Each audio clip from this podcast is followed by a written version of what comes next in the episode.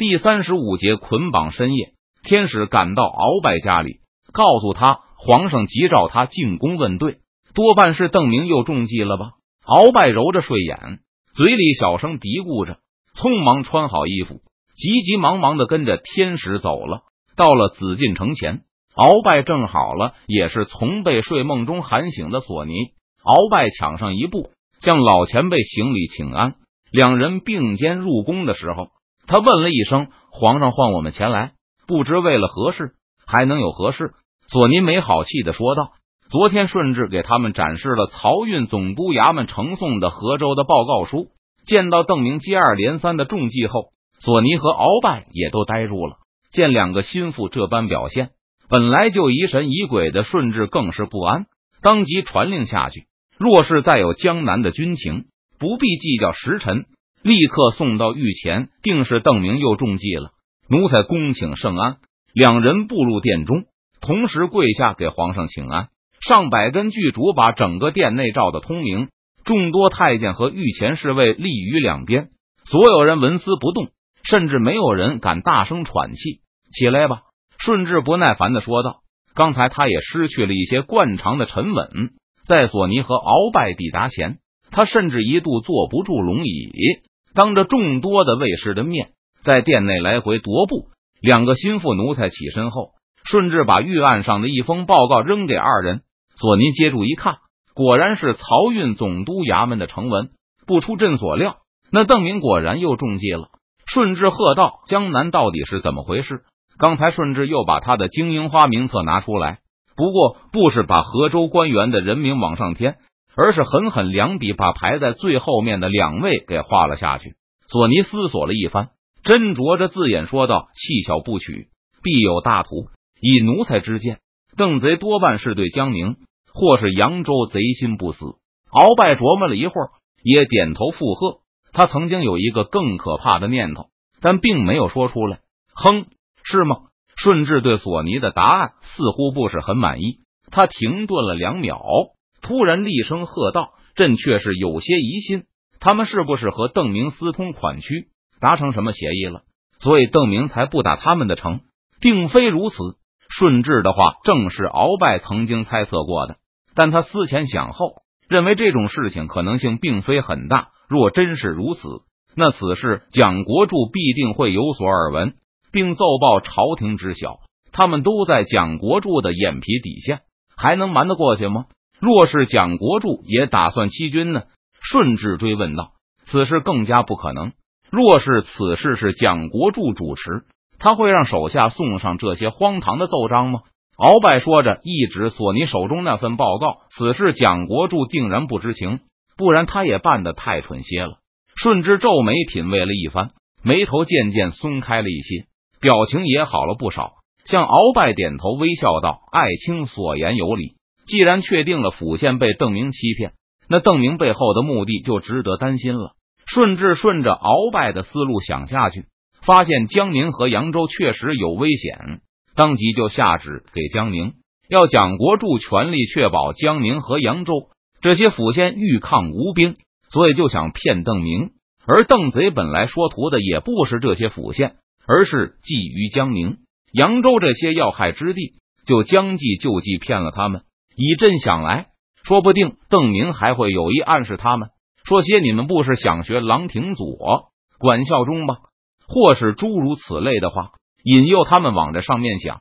顺治越说越觉得自己有理。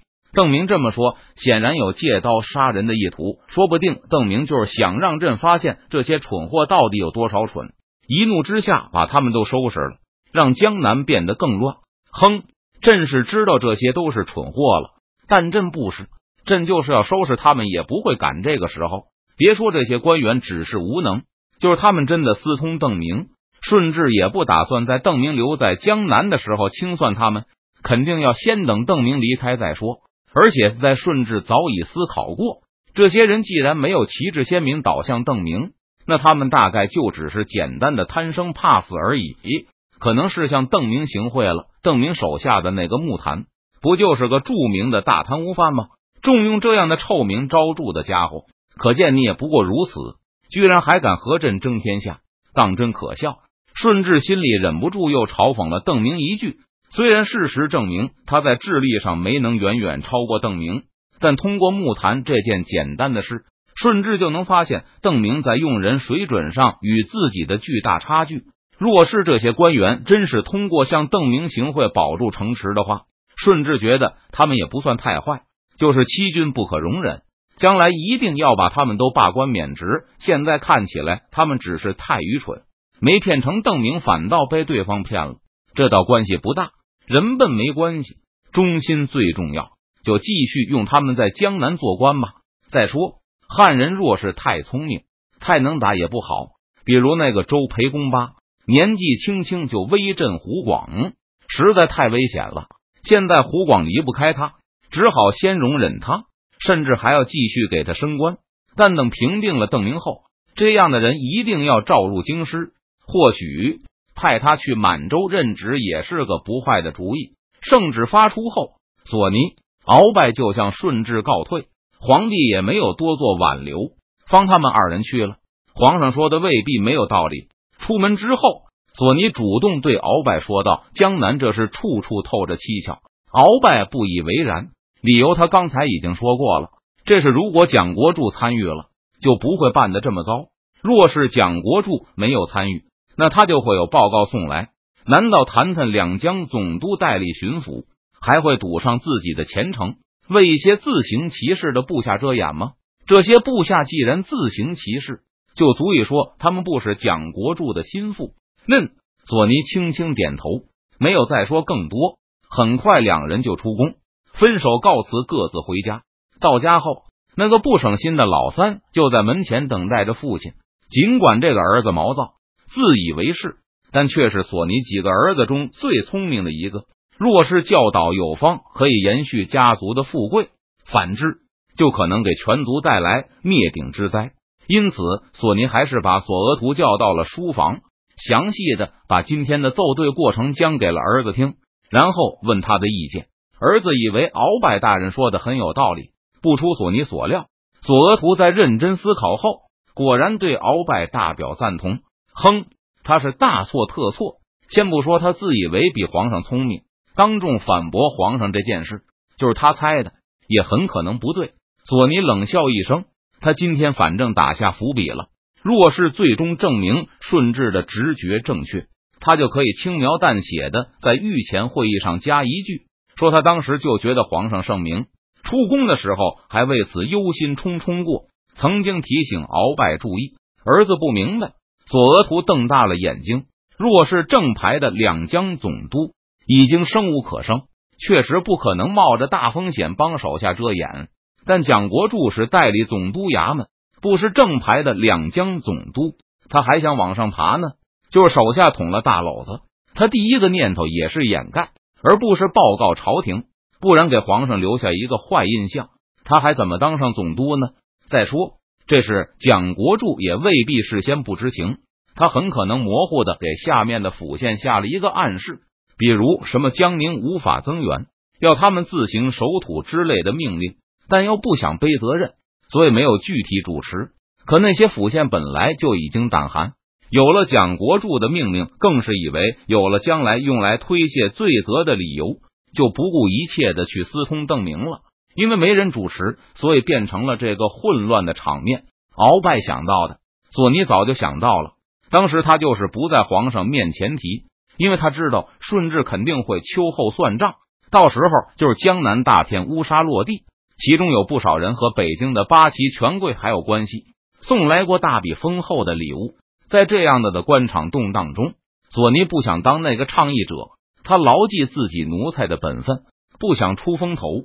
只想当一个低调的执行者，那阿玛怎么不提醒皇上？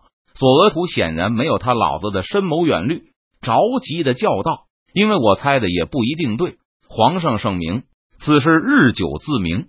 要是江南那帮官员确实没有过错，只是因为我瞎猜，而让皇上生出了他们的间隙，怎么办？”索尼没好气的说道，显然是对索额图的政治悟性感到头疼。再说这事，说不定等不到日后了。再有几封报捷的文书上来，皇上怎么也看出其中有问题了。巧合那有那么多的，索尼在心里琢磨着。打发走儿子后，他又换来心腹家奴管家，对他交代道：“最近若是再有蒋国柱的下人来拜访，替我拒了他们。凡是两江官员送来的礼，也一概不要收。”南京两江总督衙门、扬州漕运总督衙门派来一位使者，蒋国柱正在和梁化凤议事。七部一连七八套中计的鬼话奏章递上去，他们都觉得东窗事发是板上钉钉的事。商议了半天，依旧一筹莫展。最怕的就是拔起萝卜带起泥。朝廷震怒之下，彻查江南，把郎廷佐那桩旧案也兜了出来。那样，两人除了头邓真，没有第二条路好走了。听说漕运总督衙门又派来使者后，蒋国柱和梁化凤对视苦笑，知道对方这又是来江宁讨要援兵了。不过现在他们二人泥菩萨过江，自身难保。那还有心思管漕运总督的死活？不过对方好歹也是一方总督，官衔还在蒋巡抚之上，他也只好让卫兵把使者请进来。无论如何，场面话还是要说几句的。进门之后，这位使者是漕运总督的标营军官，他恭恭敬敬的打了一个签，然后对蒋国柱说道：“漕运总督大人最近写了一封奏章，打算详细的向皇上。”朝廷报告一下时下的危局，但生怕管中窥豹，写的有偏差，所以就让标下送来给巡抚大人先看一看，看有没有什么好补充的。说是一份奏章，但送上来的却是厚厚一大叠文书。蒋国柱心中奇怪，随手翻开最上面的一封，赫然就是太平府吹嘘施展诈降计的那篇报告。后面的一大堆也都是类似的蠢货报告。这些报告，蒋国柱早已经见过，内容和送来江宁的那批一般无二，就是少了最早的安庆府、池州府、河州这三份。蒋国柱将众多的报告书乱翻，苦苦寻找失踪的那三份。而一旁的梁化凤此时也坐不住了，上来帮蒋国柱寻找。使者一直在下面察言观色，见状连忙替漕运总督道歉，说之前一时心急。把最先到的三份送去北京了，没有来得及和两江总督衙门这里商量。最底下的一张，则是漕运总督要送去北京的奏章。蒋国柱看到这奏章，基本是白纸一张，除了抬头的恭请圣安和末尾的署名外，内容是一无所有。总督大人说了，这份奏章是一定要和巡抚大人联署的。使者满面笑容的说道：“多谢，多谢。”蒋国柱从座位上站起身来，问使者道：“你此番前来，是不是还要问江宁这里要援兵？”啊！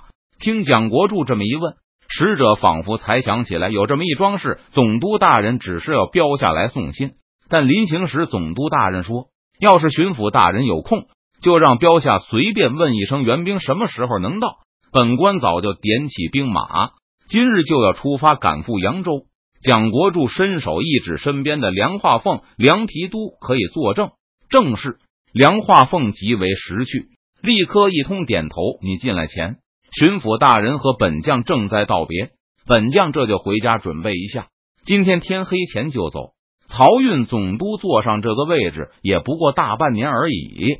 上任漕运总督，在得知郑成功攻入长江后，就投水自杀，留下遗言：不死于贼。也死于法。现任漕运总督接任后，得知此事，也不禁有兔死狐悲之感。不想他这个位置还没有坐热，就遇到了和前任一样的情况。如果漕运断绝，他固守扬州都未必能脱罪。他的职责就是要与邓明血战，保证漕运畅通。但仅凭手下的标营，别说保护漕运，就是坚守扬州都够呛。如果不想家人被牵连。学习前任自杀是一个有效的办法，起码家人还可以得到抚恤。一开始看到安庆的捷报时，漕运总督还以为事情有了转机，喜不自胜的把报告内容转述给了北京。等池州和河州的报告先后到达后，漕运总督虽然心惊胆战，但还是老老实实的通知了北京。可等到更多的捷报接踵而至后，漕运总督就不再胆战心惊，而是破口大骂了。他用脚后跟也能猜出这些地方官和邓明私通了。既然邓明不受阻碍的继续东进，现在江宁又拒不派来援军，漕运总督大骂之余，也只好开始写遗书。遗书写好后，漕运总督又咬牙切齿的开始写弹劾蒋国柱的奏章。可是写好后，他却没有发出去。这封奏章虽然几乎肯定能搞死蒋国柱，但漕运总督肯定是看不到这一天了。他很清楚，朝廷在邓明未退之前，肯定不会罢免蒋国柱。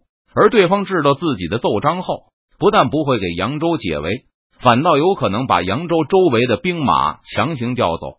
早在蒋国柱伏法前，漕运总督就得含恨上吊。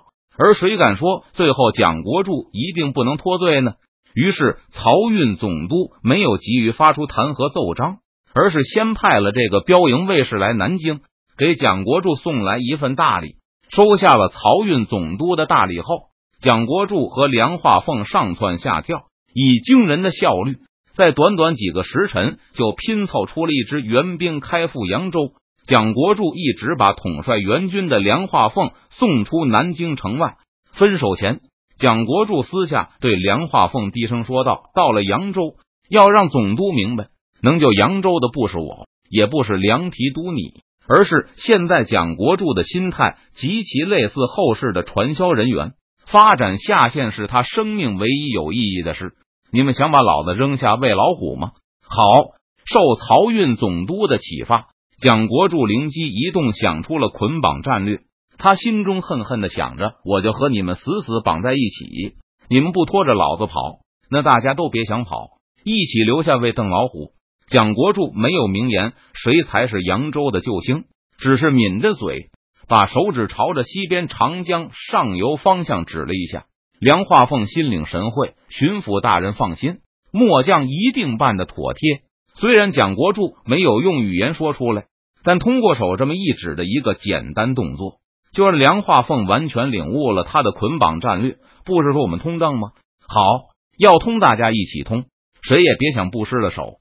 到时候死一块死，要活一块活。目送着梁化凤远去，蒋国柱心中仍是忧虑的很。一个总督，一个巡抚，这分量还不太够啊。嗯，还有江西张昭和董卫国肯定也通邓了，那就是一个总督。两个巡抚，一个布政使，十几个知府。蒋国柱眉头紧锁，朝着西方极目远眺。突然，又有一个灵感猛地生出来。在那一刹那，蒋国柱感到自己深邃的目光好像刺破了千山万水，一直射到了武昌。不对，胡总督被邓明刺杀一事也未必是真的，就好像郎总督也不是真的叛变了。这是得查。心脏剧烈的跳动着。蒋国柱被自己迸发出来的灵感刺激的全身发抖。等我当上了总督，那就是三个总督，一群巡抚，不计其数的知府、知县，还有重庆那边也难保没有什么花头，也得派得力人去转转。这就是四个总督了。来吧，不就是通邓吗？这还算是吗？这不叫是。可惜闽这总督不靠着长江，证明没有海船去不了，得想想办法。让他也通一把邓。